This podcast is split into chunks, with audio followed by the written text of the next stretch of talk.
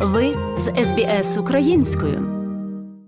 В Україні тривають відключення електроенергії та нестача води, оскільки Москва атакує енергетичну інфраструктуру. Проте, незважаючи на холод і темряву, українці залишаються сильними та оптимістичними. Міжнародна комісія з питань зниклих безвісті відкрила офіс у Києві в липні для документування та розшуку зниклих безвісті під час війни в Україні, і вони щойно дали кілька тривожних цифр.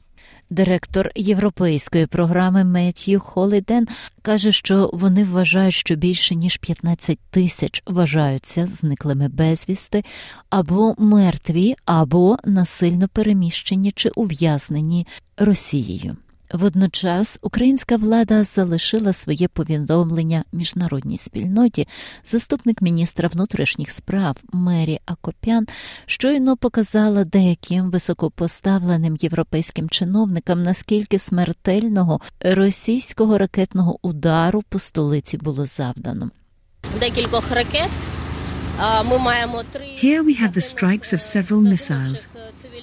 Тут у нас були удари кількох ракет. У нас є троє загиблих, цивільних, двоє з них просто рухалися в машині. Дві дівчини переходили дорогу. Одна з них 17-річна, померла.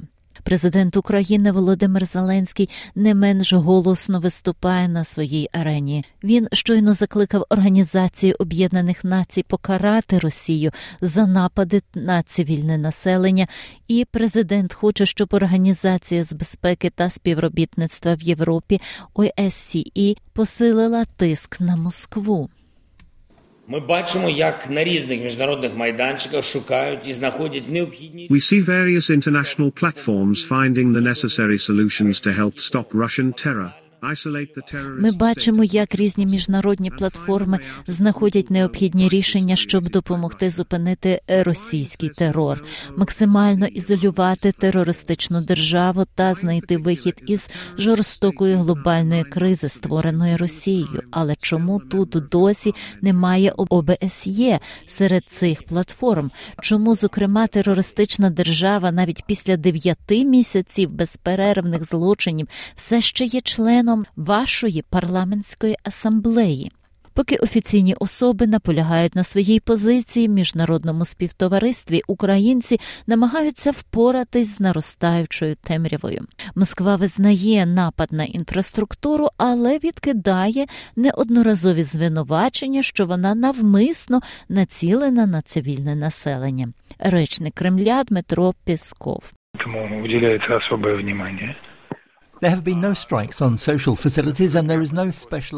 Удари по соціальних об'єктах не було, і основної уваги до цього не приділяється. Що стосується об'єктів, пов'язаних з військовим потенціалом, то вони підлягають знищенню. Ця робота триває. Але якщо метою є зменшити спроможність України воювати та підштовхнути її до переговорів, то схоже удари мають протилежний ефект. Українці, здається, як ніколи налаштовані на бункерування, як Вадим Поляков, 74-річний киянин. Найгірше було відчуття у перші дні війни.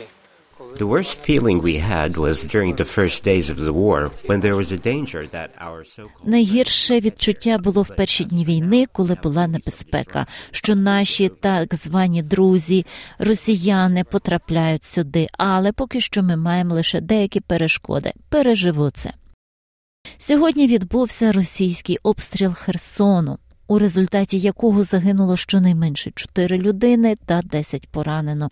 У Києві від повітряна атака минулого дня на українську енергетичну мережу залишила близько 70% столичного регіону без світла та води. Деякі відвідують те, що влада називає центрами непереможності, де опропонують опалення, електромережу та гаряче харчування. Киянка Наталія додає, що є багато людей, яким потрібна їжа, і зробити прості речі, наприклад, такі як зарядити телефон. We need one or two plugins or adapters. Нам потрібні один-два плагіни або адаптери, до яких можна підключити багато гаджетів для заряджання. Це необхідно, тому що, на жаль, тут не вистачає зарядних точок. Це дуже важливо зараз. По всій країні відкрито понад 4 тисячі таких центрів, але інші звертаються до приватних приміщень, які відчинили свої двері для нужденних і намагаються бути креативними у пошуку сили. Злата Свида. Менеджер кооперативного коворінгу у Києві. Після вчорашнього прильоту у нас After yesterday's attack, we lost power for the first time since October 10th. Після вчорашнього нападу ми втратили електроенергію у коворінгу вперше за десь з 10 жовтня, але нам вдалося встановити маленький генератор, який ми придбали. Тепер ми чекаємо на великий генератор з потужністю 100 кВт. Це розміри з автомобіль. Електроенергія, тепло та вода поступово повертаються де-не-де. Регіональна влада публікує у соцмережах повідомлення про хід ремонту. Але враховуючи, що багато будинків і медичних закладів все ще не мають регулярного електропостачання, доводиться робити важкий вибір. Сьогодні вранці українські лікарні зробили термінову операцію на серце посеред відключення електрики тримісячній дитині. Ілля Ємець, серцево-судинний хірург, який провів операції в дитячій лікарні в Києві. Most terrible situation that I ever seen in my surgical life. Найжахливіша ситуація, яку я коли-небудь бачив у своєму хірургічному житті через припинення електрики, припинення водопостачання, припинення я пояснив батькам, що у нас є вибір нічого не робити, і дитина помре, або дати їй шанс. Така тиха непокора всюди. Зауважує мешканка Оксана Порощак. Вона додає, що українці сповнені рішучості вижити, бо вважають альтернативу найгіршою. І ми обов'язково їх переможемо. Тому що якщо навіть нас в блокауті не I think this only proves how strong we are and what we are ready for. Я думаю, що це тільки доводить, наскільки ми сильні, і що наскільки ми готові. Ми готові терпіти все. У нас у Києва немає ні води, ні світла, але й росіян, що є найважливішим. Україномовна програма SBS Радіо ділиться нашими радіорозповідями на Фейсбук. Матеріал підготовлено Оксаною Головко Мазур.